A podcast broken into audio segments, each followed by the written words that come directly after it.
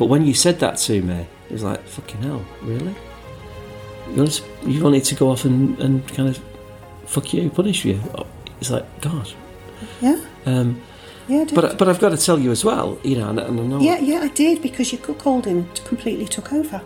Our sex life was based around your cuckolding. Well, it's great for a cuckold to um, deny himself sex, Yeah, but the thing but was, it's not so great for a cuckoldress who hasn't got a bull. Yeah, but yeah, but the thing was, it- as well, when I look back at this, um, you know, I've heard what you've said there, but you know, yes, I've, I've, I've had a fetish about cuckolding for a, for a, for a long time, but it all fitted in very well with the fact that we weren't particularly physically close and sexually close. No, that's that's So- no, no, no, no. That's chicken and egg.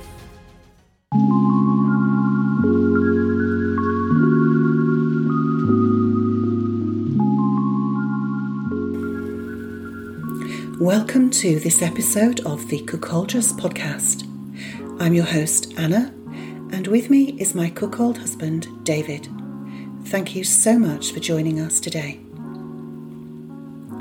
If you would like to support our podcast or would love a more visual representation of our cuckolding dynamic, please visit the cuckoldresspodcast.co.uk for further details.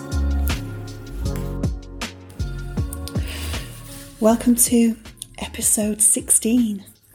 Sixteen. Wow. I know, mm-hmm. 16 already. So, the question for this podcast is Does cuckolding make or break a marriage? And obviously, this is our experience. So, um, we found what have we found? We've found a lot, haven't we? we Um, found that we've never talked so much, actually. Yeah, yeah, we certainly have. There's been a few late nights, hasn't there? Early mornings. Yeah, a bottle of wine. Tell the kids to stay upstairs. Yeah, I had a bottle of wine. You usually have a bottle of whiskey, don't you? Something like that. Don't even lie. It's not funny. No.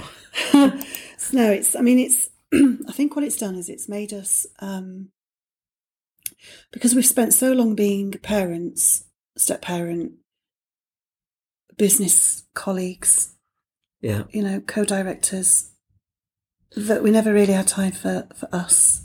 You know, the marriage, the the, the couple, the the husband and wife. So I think um, actually having something to talk about that you don't want the, the kids to hear Yeah. means that you make more provision and make sure that they, you know, they're, they're fed and watered and happy and then they stay in the rooms. And if they want to come down, they've got to.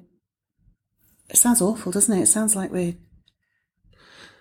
Yeah, it, it does sound awful, and, it, and it's not. Um, just for the sake of it, we, li- we, we live in a farm, and um, it's very much open plan downstairs, isn't it? So that out the the living room is at the bottom of a stairs, which is kind of on a. It's a gallery, isn't it? A gallery sort of landing upstairs. So Yeah. when we sit down, and we, we haven't got any privacy.